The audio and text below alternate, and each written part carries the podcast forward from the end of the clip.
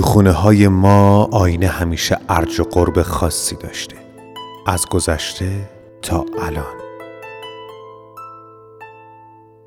حتی تو بعضی خونه ها آینه هایی هست که اگه بشه با ابزار امروزی حافظشون رو چک کرد، شاید تاریخ و شجره یه خونواده رو بشه از توش کشید بیرون.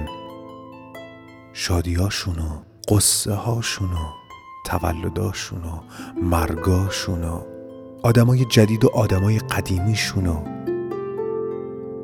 ولی همچنان آینه بازتاب یه لحظه است، نه بیشتر نه کمتر. انگار قدیمی ها می دونستن که لذت زندگی به همون یه لحظه یه که دیده بشه و ثبت بشه، ولی نه تو آینه، تو خیال، تو دلامون، تو باورامون. اینجوری موندگاریش هم بیشتر انگار.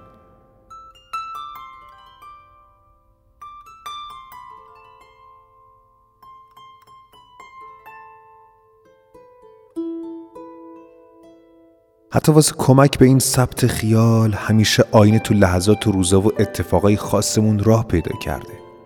سر سفره عقد، کنار عکس عزیز تازه رفته، موقع رفتن به خونه جدید، سر سفره شب یلدا، سر سفره هفت سین. با اینکه هیچ حرفش حرف سین یا شبیه به سین نداره، ولی به خاطر اهمیت حضور و ماهیتش هم که شده، قوانین کهن و زیر پا گذاشتیم که هیچ، همیشه بالا نشینش هم کردیم.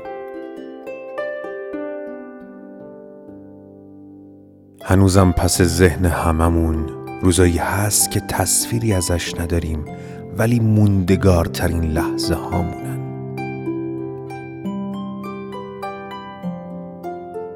گاهی وقتا واجبه که جلو آینه وایسیم با عزیزامون و اون یه لحظه رو نه با گوشی و دوربین و متعلقات امروزی، بلکه با همون دنیای خیال ثبتش کنیم واسه روزای مبادا.